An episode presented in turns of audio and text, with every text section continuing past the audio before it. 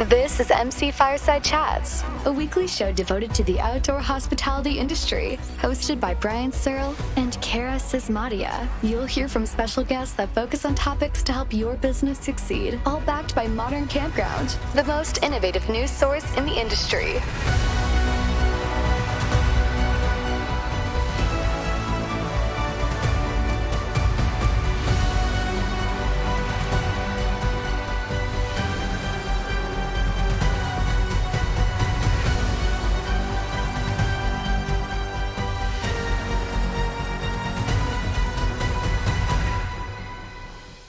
Episode of MC Fireside Chats. My name is Brian Searl with Insider Perks here, as always, with Cara Czismadia from the Canadian Camping and RV Council, who is a little bit under the weather. So we hope you feel better, Cara. Probably nobody would have noticed that, but I just felt we should do a sympathy play on the show just in case you say something later What? that you regret or something like that. You just blame it on the sickness.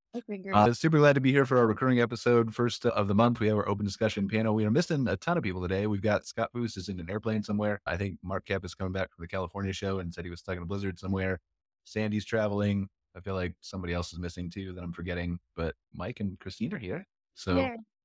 I don't know what we're going to talk about today, but I have a filler topic in case you guys can't think of anything. I think we just need to basically let's start the show. Let's Cara. What do you think the over under is of how many times Brian says the word AI? I think we have to limit him to using it twice in an hour.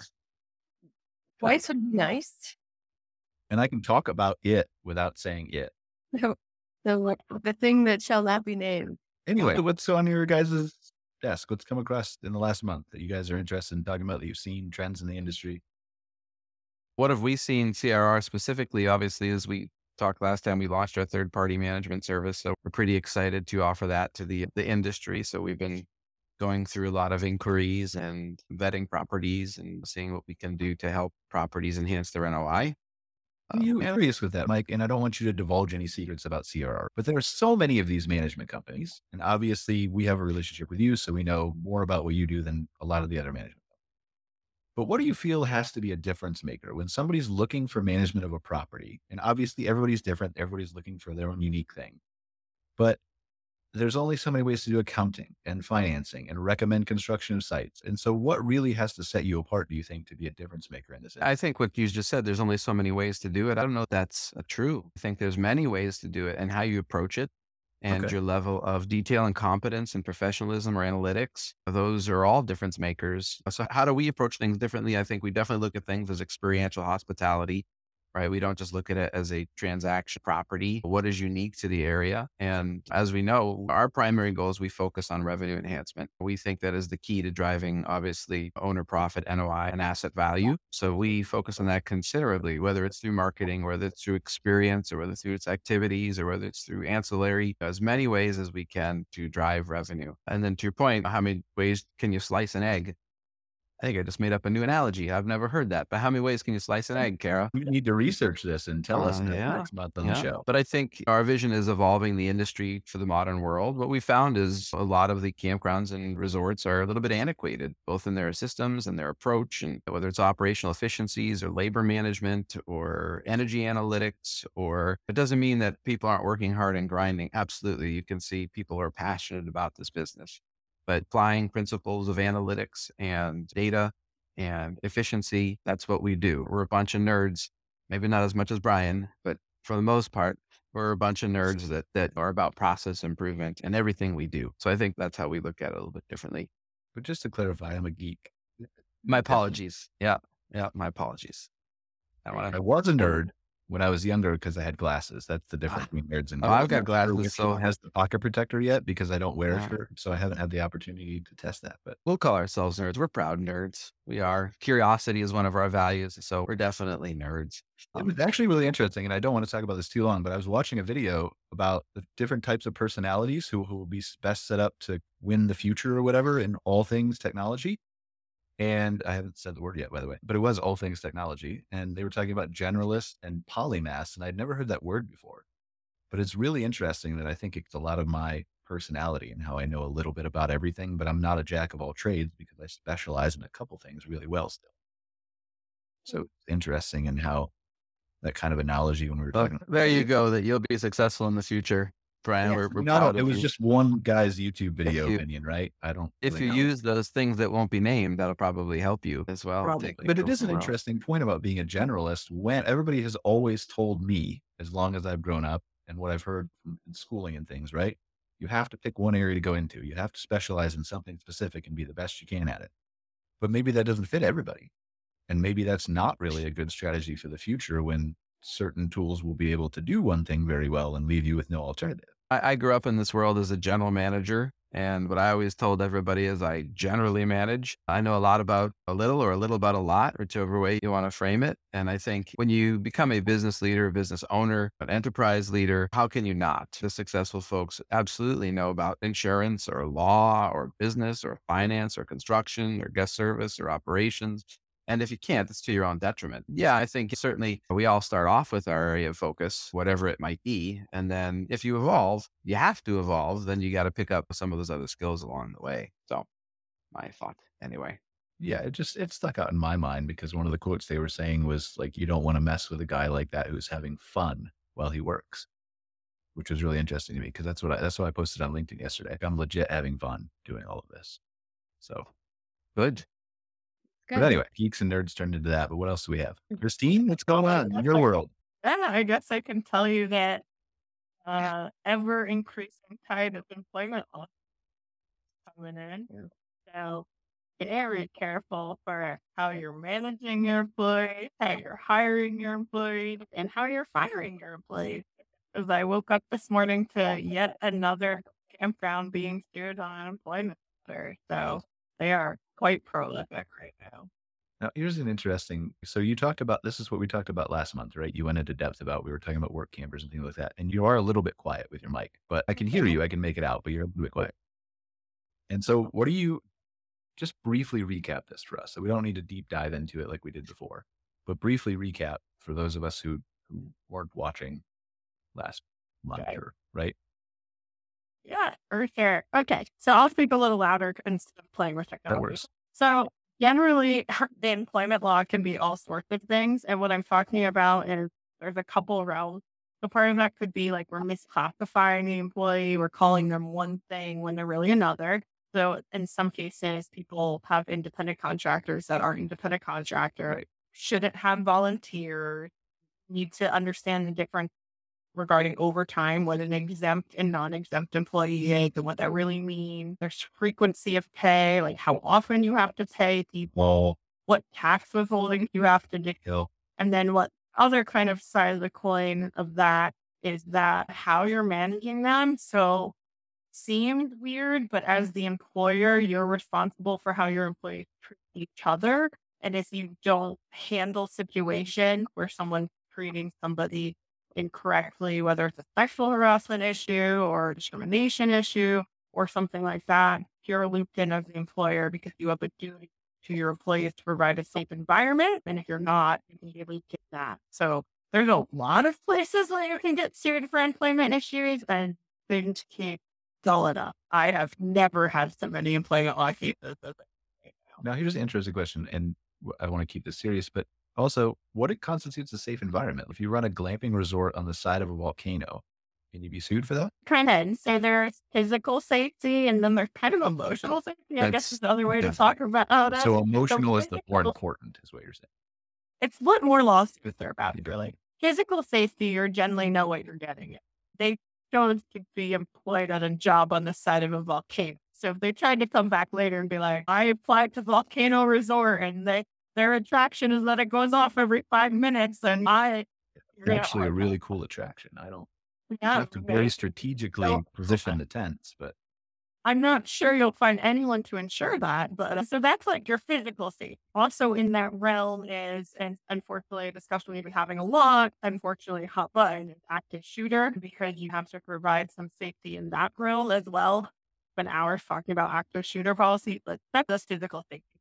If I also get word that I have a particular guest that's super aggressive or violent, I can even remember when I was a kid, this camper got really mad and we had glass doors to our store. So his like last report was to punch the glass door that I was standing on the other side of. Very aggressive. I worked for my family, so a little different. But if I was just a regular employee, that employer would have a duty to remove that guest to see threatened the physical safety of the individual. But the other piece of that, when I kind of like called emotional safety, what's that piece as well? If someone approaches you mm-hmm. that mm-hmm. another employee is making them uncomfortable, either passing bad comments or physically trying to grab them or treating them differently or saying all sorts of things. I've had things from people harassing their coworkers with certain songs to try to get a message across. That sounds crazy, but given the lyrics in some of these songs and what they were referring to and race of the individual or the religion of the individual,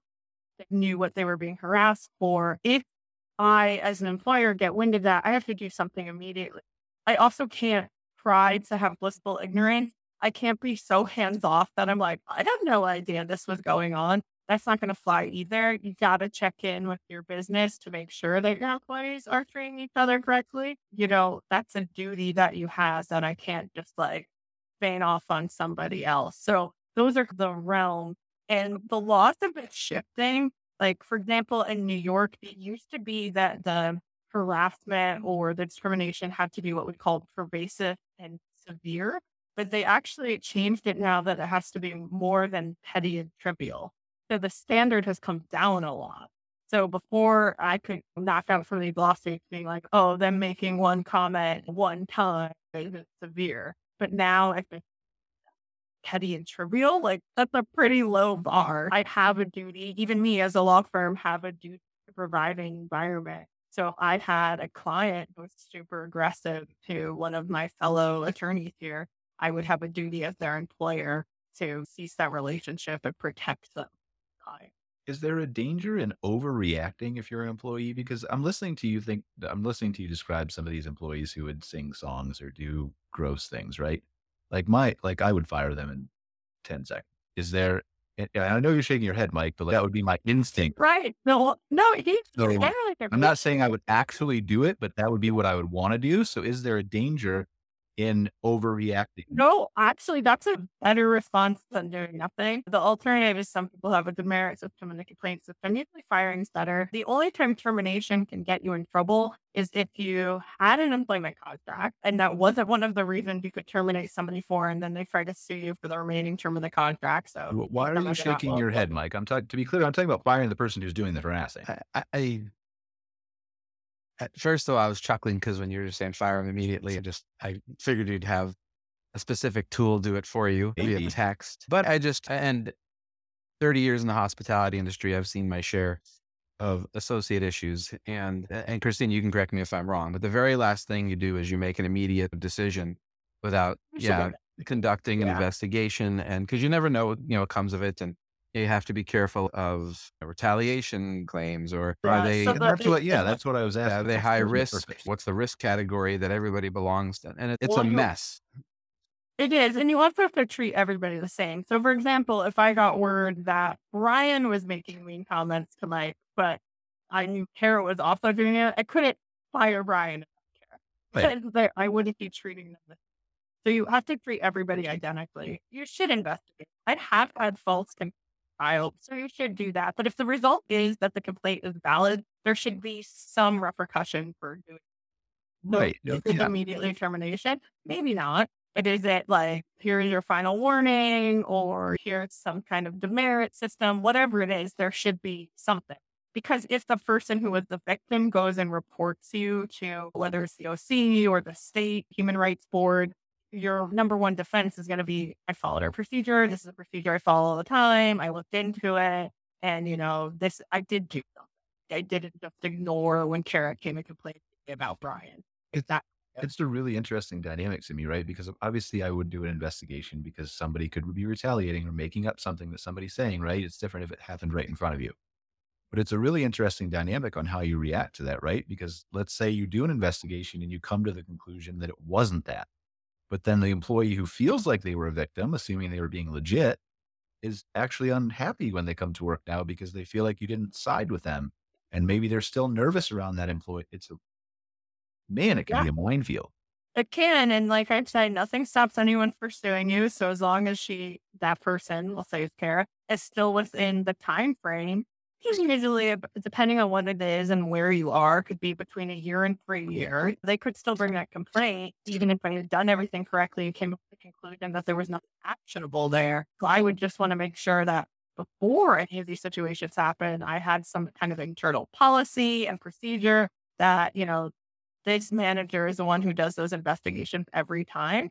So that way, if I had to defend myself, I could be like, look, Mike knows what he's doing. He's done this every time. This is the procedure. Report Mike. He did this investigation. This is what we uncovered. But this, people have heard me say forever, nothing stops anyone from doing you. You just make it go away quicker. So that would be the thing. The other thing Mike touched on, which is also super important, is if they could tie it to something else that you did wrong, termination is a little scary. So if there was if Brian was harassing Mike, and I'm like, cool, I'm going to remove that. But I knew also that Carol had been harassing Brian for something. All the time it happens. Because of something. And he could maybe make a claim that I didn't fire him because of him harassing Mike, but I really fired him because of the discriminatory things that were happening on the other side. So it's always good to keep really good record about employee kind of behavior. And just even if it's an email that you could temporarily send yourself or someone mm-hmm. else, there was this incident, got it here. So that way I could show that I fired them because of X and not what they're alleging with Y. So, you know, that is really important. We have what we call in the United States anyway, protected characteristics, which can be free religion, gender, gender identity, sexual preference, all these sorts of things, national origin. And you would never want them to be able to hide to that. The other new one that keeps cropping up everywhere is as marijuana is legalized, a lot of these laws say you can't penalize people for recreational marijuana. That's uh, interesting. Uh, yeah. So when it first rolled out in New York, so a couple, what was it, two summers ago, there was a case where this employee got hurt on the job and pursuant to this employer's internal policy, when someone got hurt because workers' comp, they used to immediately send them for drug testing. And one of the drugs they tested for was marijuana. And in New York, for example, you can no longer test for that because it stays in your system so long that the time frame in which they would still pop a positive versus them working doesn't line up anymore. So they blanket fired that because they tested positive for marijuana and they actually had to undo that whole termination, pay the person for the time period they were fired, and rehire them because that was no longer something they could fire them for. They tried to say uh, afterwards that they fired them because he wasn't a great employee and stuff like that, but that wasn't the picture they painted. So you have to, if you were not in the thick of it, if someone was looking on the outside, which link would they draw to? Was it that you fired them for their mm-hmm. marijuana usage, or was it you fired them because they were a bad employee? And if it's so, if it's enough that you can establish a causal link between the that thing you shouldn't fire them for, you're going to have a bit of a battle. So. A lot of this is really fascinating to me because I like I've always been like on the I don't I don't think I've ever drug tested an employee or alcohol tested an employee.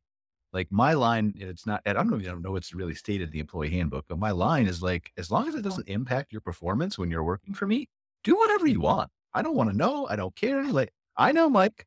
I'm just telling you, like, I'm not saying I'm encouraging the activity, or if I knew about it, I wouldn't consider thoughtfully what would, but I don't like what you do in your personal time. If it is not impacting work or your performance or your relationship with your colleagues or anything that I would normally oversee, then I think you should have a little bit of flexibility. Not to do things that are illegal, but you should have flexibility. Every person can choose within certain realms what they want to do. But again, whatever policy or procedure you put in, you better be enforcing that against everybody. I have some people who are like, man, I really like Mike though. So Mike gets the pass, but Carol on the other hand. Oh, it's different, Mike. I want you to explain, please, why you're shaking your head. But no, it's different when you're like guiding RVs into sites and then they can prove that, right? So like all my employees are remote and they work from home. So it's definitely different for me. That operating heavy equipment, all those things yeah. were huge factors. So in- just, I'm only speaking from myself and my perspective, but please expand on it, Mike. If you have something to say, just yeah, I'm an idiot. I'm happy to listen. It's and I fall in the Christine world where we mitigate risk. And when I hear you say things like, you know, what you do on your own, like we wouldn't even say that, right? We no, have a handbook. I would never say that. Christine's going to have to represent. I, I did um, qualify and say that's not in my employee handbook, and I don't like elevate. That's why I shook my head because you did say it out loud. Yeah. So you asked. But no, that's why we have in the associate handbook, we, we have very clear guidelines about, and I've, we've had both. I've worked for companies that require the drug testing after an incident like Christine. And we had a lot of discussions about our own handbook about do we want to require drug testing? And so we currently don't, just anybody's curious, but we do have strict alcohol and drug policy guidelines. And we've had, I used to work in Denver and that was, I think, the first city that passed recreational drug use. And we had multiple properties there. And we had to look at revising our drug policy. And we're going years ago, right? Maybe four or five years ago, we removed it from our, our testing criteria. And there was a big discussion, right? And it will continue to be a big discussion, eh, you know, about that. And that's, like you said, it's a little bit of a nebulous, ambiguous, especially since it varies from state to state. And so, well, it, there, it probably can be magnified with operators whose staff often lives on site. Like if you have work campers living on site, now you have this kind of blurred line around what's your time and what's business time and when are you representing Boy, that's a minefield. If besides all of that, we're gonna get into other piece of it. It's not the flag. Many work campers are listening now.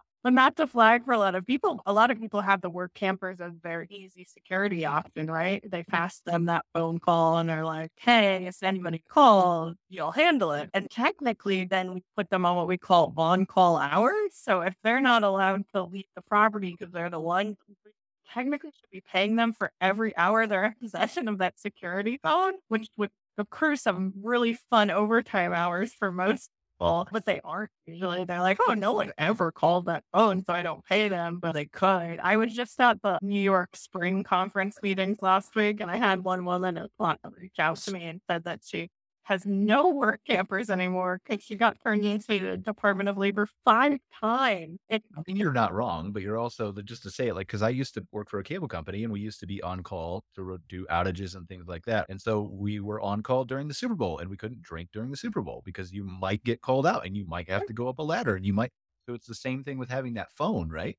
That you it, it inhibits you such that you couldn't do whatever you wanted with your life that you're still a working hour at that point and should be mm-hmm. paid for it. It's crazy. And I'll keep saying it because I think people need to know it. We, when we all got locked in our homes in 2020, we all started looking at the internet a lot more connected, forums and things like that. And it also caused people to share a lot of information. And and disgruntled employees are sharing this information. They'll be like, oh, my manager Mike sent me the thing. And everyone will be like, oh, yeah, they totally sue them for mm-hmm. this and this and should they do this? Because if not, you should file a complaint on this them. Is why we have Mike on the show, by the way. So I can beat them up. But they're not wrong. Is the problem is that even though they might be a little bombastic in what they think they'll recover from that, they're not wrong in their claim. And I hate a pro se client because the judges give deference to them that they're navigating it by themselves and stuff, and there's no reasonable party to negotiate with but it happened and they keep bringing these and they're getting payouts. When some of that's just the economy of doing business, but it's not great. It's not going away. So like we used to be able to do interesting operational practices 10, 20 years ago. But that's not the environment we're in anymore. People are paying attention to camping, which is great in a lot of aspects, but it also means that they're paying attention to us the lost yeah, let's flip this around. No culture is a big thing at CRR. So, what are some Mhm. of the ways that you feel people can head some of these things off before they happen?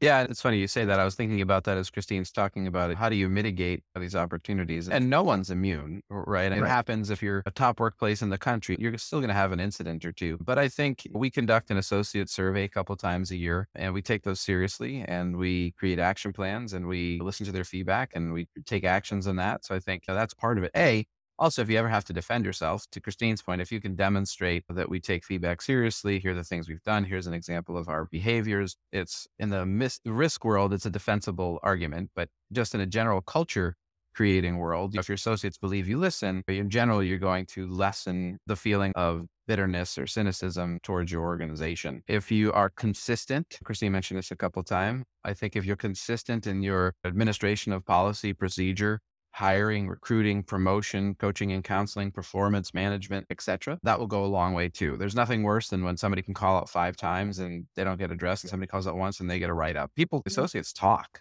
right? Why they get a write up or they didn't and I did, etc. So you got to be consistent in your policy administration. You're right about the feedback though. And I don't want to interrupt you. I want you to continue, but you're right Sure. about the feedback. Like we use this in Slack, which automates all kinds of surveys on how you're doing and what you're feeling. And some of it's anonymous and some of it's public. You can set up all these custom templates to do agile surveys and daily syncs and team bonding and team well-being and how's your mental health and all this stuff goes out all over our slack almost No, notice day in different ways notice the name notice the name in the top left. geekbot i know not nerdbot Yeah, not That's Nerdbot, but but Geekbot.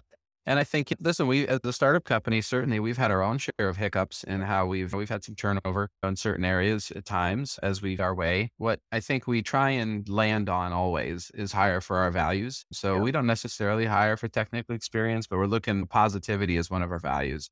Right. We want no negativity, gossip, soap opera stuff occurring. And if you land on that, you're going to reduce your, and you can never predict it perfectly, right? You don't know who somebody is. 75% of it out Uh, before it even begins Sure, but if they if they don't resonate right with you in the beginning, you've probably got antenna up for a reason. If you're hiring for your values, that you know you're going to, to your point, filter out hopefully less propensity to hire a bad egg. So it's a two part relationship, right? You want to hire the right associate. Because there's nothing to do. You could never a Celtics fan to be a Lakers fan. It's impossible. And so if you hire a bad associate, there's nothing you can do sometimes if they think a particular way. But then the company also has the obligation to administer consistently, as we've talked about. So it's it is a two part relationship to get that success formula to try and create that environment. We got it's interesting because Chris or Cara had mentioned operations. We just our latest associate survey was above was in the the mid 90s, which is an excellent score. But we've there's not as many operations people in the census survey as there will be when we have the other three resorts open in the next couple months. And I fully expect that score will go down just because the nature of operations versus a at home per there's a lot more dissatisfiers. Right. Can see your fellow associates not pulling their weight, being treated differently. I'm happy about this. I don't have the right tools and supplies to do that. And we'll, we should still have a good solid score, probably a mid high 80s. But based on certainly our experience in the hotel hospitality industry, operations businesses are just, they're a grind and it's hard to be perfect. You can only hope to be excellent, or really, yeah, in any circumstance. Yeah, I mean, it's uh, and I Gary Vee originally said this, I think, but I've picked it up for several years that hiring is guessing and firing is knowing. But that part, like when you're talking to this, I take Kendra all the time who does my HR because I'll interview somebody, I'll just hire them immediately because you can. And, and to be clear, I've made mistakes, like, but I've learned over the years, and I've only think I've only hired two people that I can't even say I regret hiring them, but that didn't turn out to be the same personality I thought they were or the same work ethic I thought they were. But most people, like I don't know. It's interesting how you can refine it over the years, especially I'm sure you understand this a little bit, Mike, being in the industry for so long, you learn what to look for. Yeah, I think that the real challenge is if you're not always the hiring manager, right? And in a larger company, Yeah. if you're relying on other people, so I've got very good intuition. My my staff, I've got very good antenna. I can usually get a sense of a person. I talk to them, but not everybody's got that antenna. And so if somebody else is interviewing and making a decision. You got to trust that their antenna is good and they've got the particular interview criteria that they're looking at that they're But I getting to the you heart can of dampen that, right? If you're the person who hired that person and they turned out exactly how you thought, then those person, those people probably have some kind of emotional intelligence that would lend itself to not again, yes, it's more of a chance if it's not you, but Yeah, it's just it's a different level, right? And so yes, and maybe you've only had two two regrets, but again, larger company you have, and it's cascades in a larger organization, right? If you got a corporate structure and then you got properties, and I don't see every housekeeper that we hire, or, right? I never would. yeah, and that's Um, different. That's definitely difficult across multiple locations Yeah. in person and all And- that stuff. I And so you're, you're relying on that general manager. Sorry, Cara. You're relying on that general manager to make that good hiring decision and make those good HR decisions so that it doesn't get to Christine. And that's the real trick. Go ahead, Cara. I'm sorry. I'm sorry. terrified of the. Go ahead, Cara, and then I'll talk. oh, Go ahead. I was just going to say, in my experience, I obviously had a much smaller team, but it often felt almost like a house of cards for me, where if one thing anywhere in the piece, in the team piece came out, sometimes the whole thing would crumble down. You really not only are trying to find individuals who have the values and things that you're looking for, but then you also have to manage all these interconnected relationships and putting people in the right spot with the right colleague. It's it is it's, it's for me it was the biggest puzzle piece that I was constantly stressing about and shuffling in those days of my life. I'm terrified of when I get big enough that I can't have those personal, I can't be the one to hire. I'm terrified. I'm at 19, 20 now, I think, something like that. I just hired three more people last week, but I'm terrified of that. I have one on ones with my team once a month. Every single person gets 15 minutes once a month directly with me in my calendar. And I'm terrified of the day I won't be able to do that anymore. Gonna happen. But and hopefully you have, and I, work with a previous company who I started with and they were smaller and then they grew to a billion dollar company and culture changes every time you add one person, right? And as you grow, things happen and scale changes. And that's things I talk to my team. I said, the thing that I want to protect against is how do we keep our integrity to our values, right? Our culture is absolutely going to change. You can't help it when you add another person. It's going to evolve, adapt, modify, however. But if whether you're at 75 associates or 750 associates, can you still, because you're at the larger level, there's it's impossible to touch every associate, right? It's impossible yes. to have influence over every decision. And so hopefully you've trained well enough, you've made enough good hiring decisions, you have enough structure that it can be consistent, which seems like a hallmark word several well, times today. Ultimately, like, and part of that I've explained terrifies me, but the other part is everything in my company is my fault. No matter how I'm, if I have 750 employees and I hired a manager and then that manager turned around and hired somebody that didn't reflect the company values, that's my fault. Because I either hired that manager right or I didn't explain my expectations or the values that we should seek in employees. Or I'm not saying it literally is, but that's how I feel. Yeah, you take responsibility for it. Yeah. And I 100% agree with that, right? You're the owner and director, right? So everything is your fault or a degree of that. So, no, you're uh, right. No, I, I, agree That's how I approach life. Yep.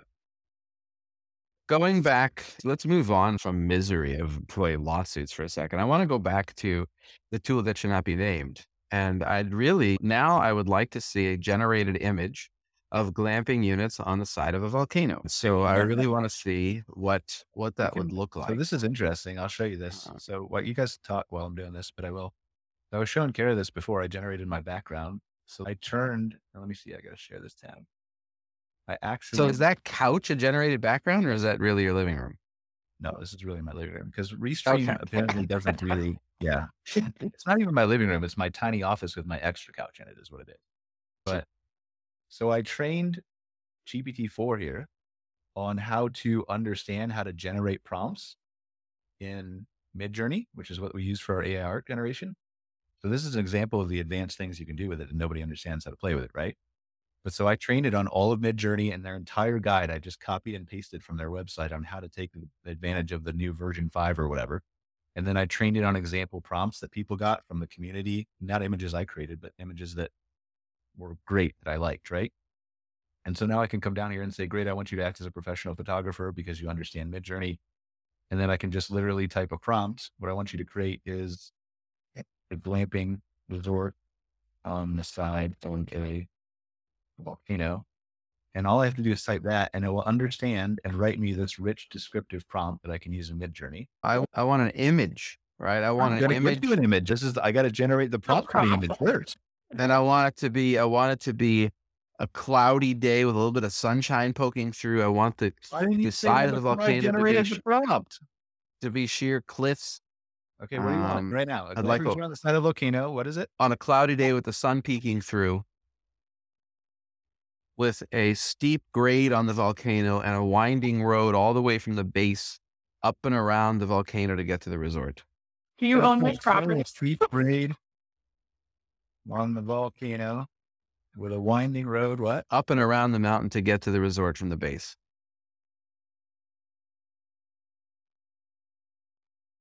No, Christine, because nobody would insure it. I look good. Family resort on the side of a volcano on a cloudy day with the sun peeking through a steep grade on the volcano with a winding road to get to the resort from the base of the mountain.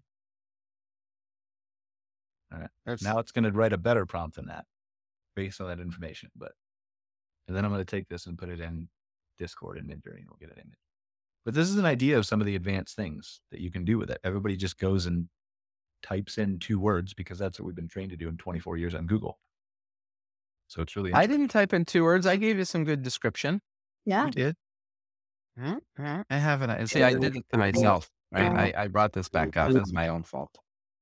Right, so I still haven't Right. mentioned. I It's still haven't mentioned. It's still not going anywhere. And if anything, it's going to become more prolific. It's my one of my loggers came to me the other day in a panic asking, Do you think I'm going to still have a job? And I was like, It's going to be a while before it replaces you. And And then, yeah, I mean the regulation, etc. But where's our image? That's what I really want to see. An I'm image. going to Discord so you can actually see it generate in real Wow. time. You know, see that? Clearly, the tool that should not be named is Flow. No. so slow. Can you imagine? couldn't paint it any quicker. So I guess it's there's that. It'll take a I minute. can- Like it takes a minute or two to generate now, but Uh, those are uh, is, that, is that because the user profile, the user census is a lot bigger, or just because it's what? I don't know. This is a brand new one they just released a week and a half ago for Midjourney version five, so it's a little bit slower because of that. But compared to everything, like this is still we're complaining about being slow. This would have taken like months to conceptualize and do, even six months ago. Yeah, true. After I see the images, I'm going to hop off so I can. I got another call, but I now I now I have to see the results of your work. Do you have a name for yours that's not campy, or is it just ChatGPT? Oh, for what? This Midjourney thing? Yeah, you don't call it like Rodolfo. Okay, let's put that in Rodolfo and see who comes back. Or No, this isn't my bot. I didn't code this. This is just me. Right, wait. Do you feel like talking about camping? How do you, how is spring going? with We camping? can. There's the images though. They're done. Is that? I don't know if that's. There's a little bit of a winding road here. I can't see it. I can't see your screen. Oh, you can't see my screen? Why not? nope. Oh, sorry. Here we go. I forgot I had to toggle it on. I thought I was sharing the whole time. Sorry. It's so You gotta make it bigger. I can make it bigger when you tell me. I don't know if I can make it. Can I do this? Orientation not available. I don't know. Like, I, if you pick one that you want, I can blow up one of these images. I can't see. Take the far left corner. in the top left corner. Here, let me all four. Well, since no one will insure it and we can't actually build it, who's gonna invest in building this VR resort to visit with your VR headset? Somebody will for sure. Probably AI will. You should see the text to stuff. Like I was playing with text to video, which is going to come out in weeks. It already is, but it's going to come out really good in weeks. They, I played with a platform that's text app, so you can design and then can't code the app, which well you Right. could with ChatGPT. But in one step, you can say what you want. It'll design you like an entire app for your phone. So eventually, it's going to be that good. So here's the first one. You like this, Mike? Not quite what I envisioned, but yeah, yeah. That's the first one. Here's the second one. Where is this volcano? Like.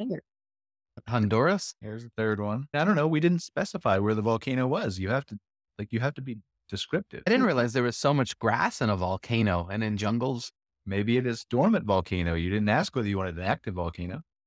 True. I should have said active volcano. That's really what I was thinking. Like fire coming down the side. Yeah. Ash. a road right here. Ash. Yeah. It could very easily be like, this is real. This looks real. It's awesome. Yeah. No, answer to your question, Cara. On our website, for example, our videos are AI generated. So if you didn't know, you wouldn't know really. They're pretty cool. And Campy, we're in the very, very early stages. We actually have a call tomorrow to talk about analytics and what's it doing mm-hmm. and evolve. The way I explain it to people is when we first rolled it out, it's like it's in kindergarten. Right. And then we got teach it and learn it. And then a couple weeks later, it's in middle. School. And a couple weeks later, it's in high school. And right now, I think my opinion is it's in college, right? It's still Yeah. doing well, hasn't graduated yet. And it's certainly we're tweaking it. It's fun. And so I would say 80% of the time, the answers are very good, very mm. effective.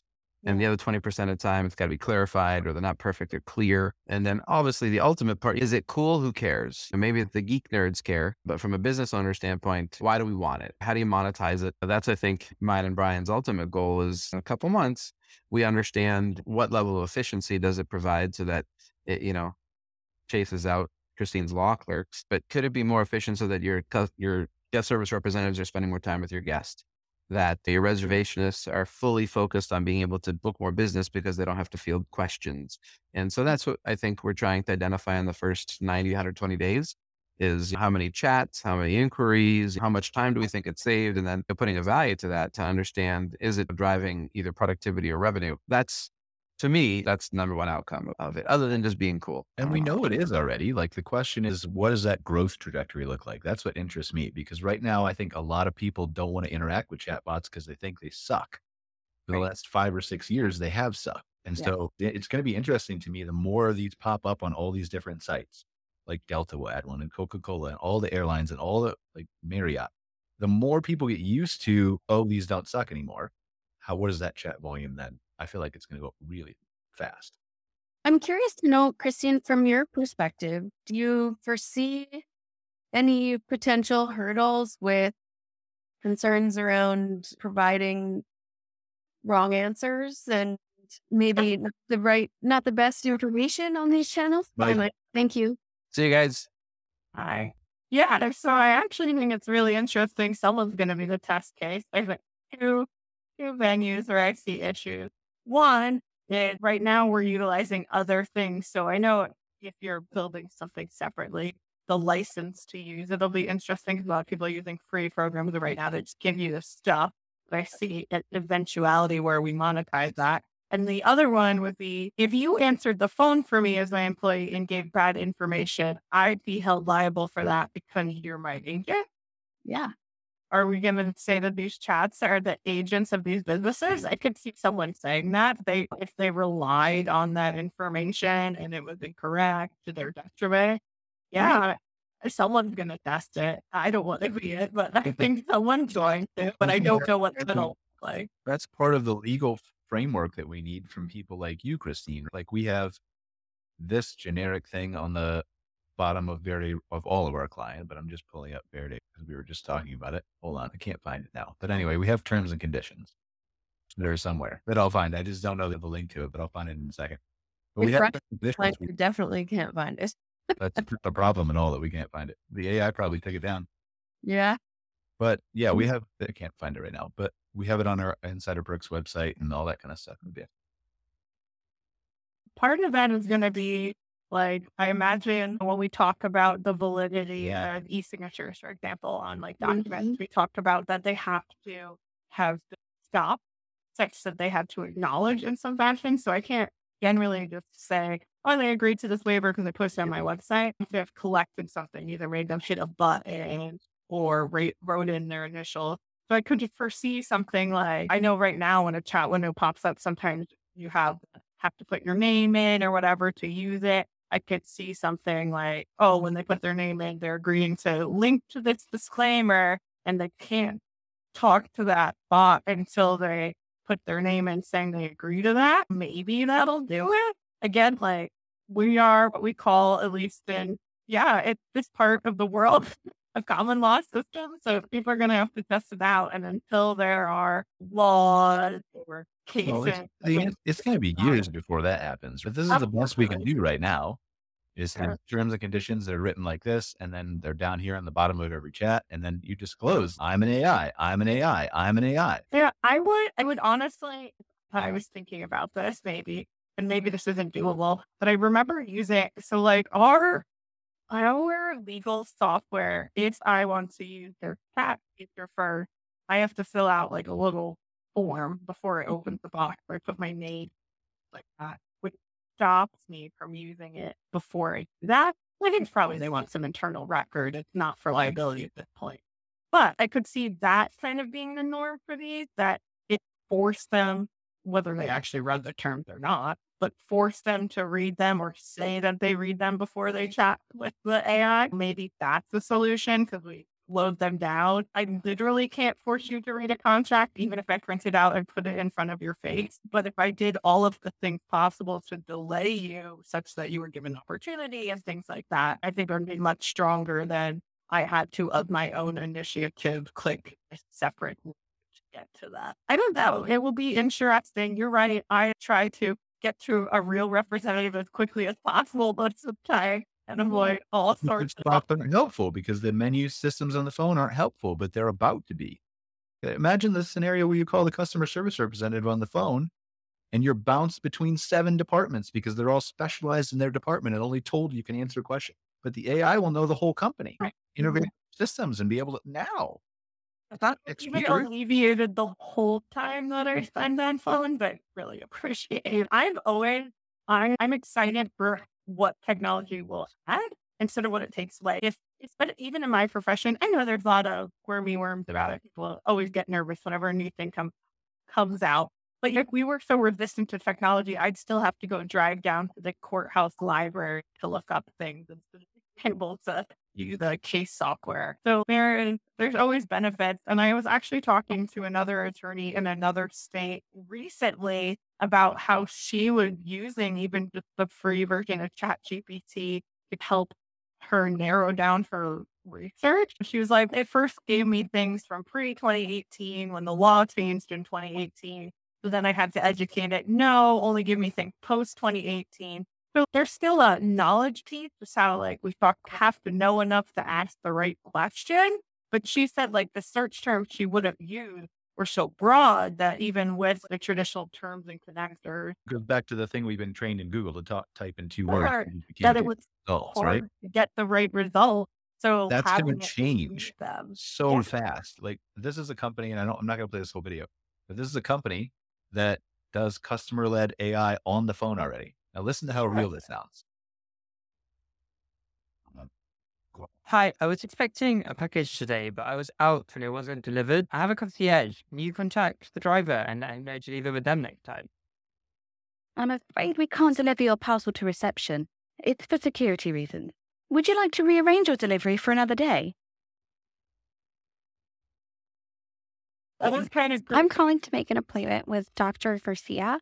My name is Siobhan Murphy. Eh, and it understands. One You see what it's second. understanding and pulling from a database? Okay, I've got your records here. Can Got just 'em? confirm your date of birth, please? It's the 20th of March, 1993. That's great. Okay, there's an appointment on July 13th. Does that work for you? and that's available today. Like you can oh, go buy this right now. Let us like re- adapt, adopt. I think it's so helpful. Even when I actually was having this conversation with a with one of our paralegals recently who has never actually been camping herself. She's like, how do people keep track of all this stuff? I was like, oh, we have software now. But I was like, pause on that. Yeeks like me. When you first, when we first even just took reservations for campgrounds, we were doing it paper. Like you had a big paper, like art with paper. And I can't even imagine doing that now. But, but I'm sure I say that, but I do know there are still some campgrounds now who are resistant to adopting reservation software. Uh, talk to them. But I get it, but embracing change is cool. Like I mm. said, I never want to be the test case. I'll let most people ferret out what the problems are. There's already been some unauthorized practice of law with people trying to use AI to help them be an attorney, and there still has to be an actual attorney there. We'll figure out how that works in our system, but embrace it. Like when we had our first two campgrounds, the idea of text messaging your guest updates and realize things were happening was never in my. I never would have imagined. Just the thing is, this is a shortcut. And the more you like, this is why I'm so not obsessed with it, let's be fair. But like this is why I'm so pushing it so hard with people is because this is happening at a speed that we have never seen anything happen in the history of the universe. And it is only going to get faster every single day. And you can use, like at a law firm, you can use this to speed up your processes. I was talking to a patent attorney yesterday about something that I might invent. And then the, the other last week, I was talking to my accountant and we were just looking about deductions. And because I have such a complex, like I have a US, two US businesses and a Canadian business, and then one I own personally. And we just were typing into, I was typing in G, GPT-4, what are some uncommon deductions that would work with this, blah, blah, blah. She's oh, I didn't think about that. She knew it, but it shortcutted her response, be able to think about those different things. And it's not like I needed, I never want to cut her out of the loop. But if we can help people use these things, then it makes them more efficient. It sometimes can inv- in, increase their margins, help them serve more people better. I think the people that are going to win initially are the people who adopt this, the lawyers who are willing to adopt this tech, the accountants who are willing to. Because I was telling my patent lawyer the same thing yesterday. I said, at some point, your customers are going to look at you and be like, my friend Johnny uses the firm across the, the way, and he got his document back in an hour and a half. How come it mm. took two and a half weeks? And then they're going to leave your firm. Sure, absolutely. Again, embrace technology. Don't shy away from it. There's going to be bugs. You don't have to be the first adopter, but I wouldn't be an early adopter. I've been watching there. for law firms in particular, there's an AI that firm in London has adopted across all their offices that I definitely put myself on the wait list to learn more about it because I'm curious. And frankly, I not that I'm trying to chase away business, but I understand, as with every piece of it, that we're merely line items in the overall picture. And if I can do it quicker for them, because all I sell is my time, then they have more money to buy another cabin or invest in some cool feature that drives more people to their park or throw more money at Brian so he can do a better job on their website or something, whatever it is. So I think that's okay. It's going to change and there will be different veins for different people. And I actually, I guess it's a good way to wrap up this whole thing. You started today by talking about being a generalist and things like that. And what I had thought of and what popped in my head at the time is I work at what I call a general practice law firm, which means we don't only do one type of thing. Like I don't only do litigation. I don't only do transactional. So a lot of people would argue because you're a generalist, you're not great at any specific thing.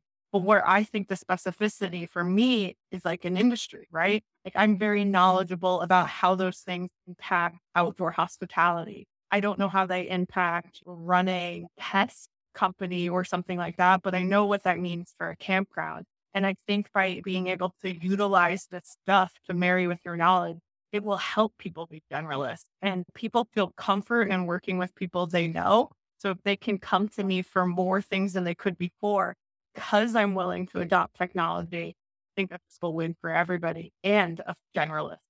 will. yeah, and I think that uh, I've got this up here for a reason, right? And I know we don't have a lot of time to touch on it, but this is about to be the most fundamental shift that you've ever seen in your life, right here with AI. This is, if you haven't seen this yet, and I have beta access to it, it's not publicly available. These are ChatGPT plugins.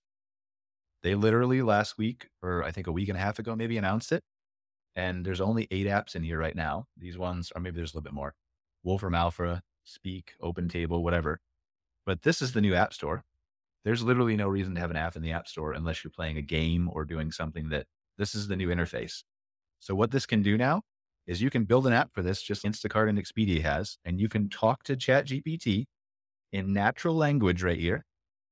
And you can select these plugins and it will look for real time prices on Expedia. It will be able to book restaurant reservations for you by just saying book a table. It will connect to your OpenTable account and make you a reservation.